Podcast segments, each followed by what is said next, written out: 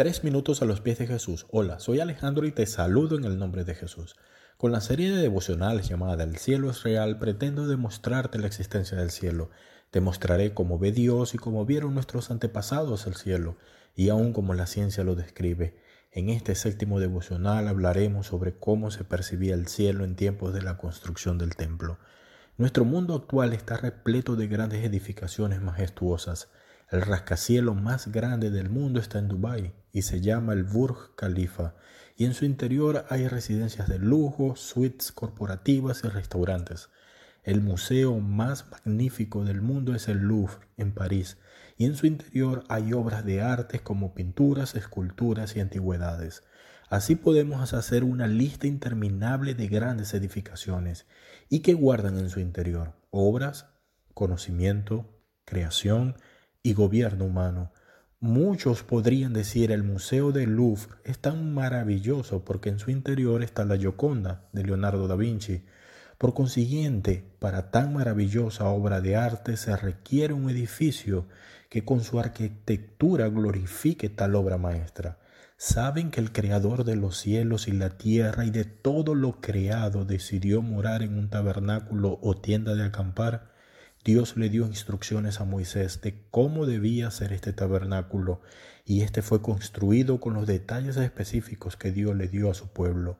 Cuando este fue terminado en el libro del Éxodo capítulo 40 del verso 34 al 38 dice, entonces una nube cubrió el tabernáculo y la gloria de Dios llenó el tabernáculo y Moisés no podía entrar porque la nube estaba sobre él y la gloria de Dios lo llenaba.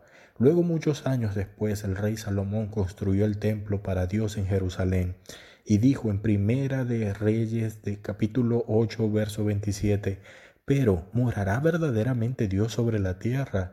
He aquí los cielos y los cielos de los cielos no te pueden contener, cuanto menos esta casa que yo te he edificado.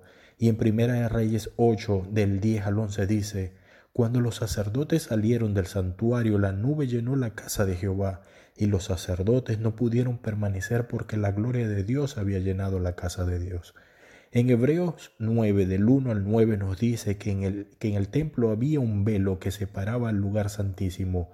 Era el lugar terrenal donde moraba la presencia de Dios, del resto del templo donde moraban los hombres.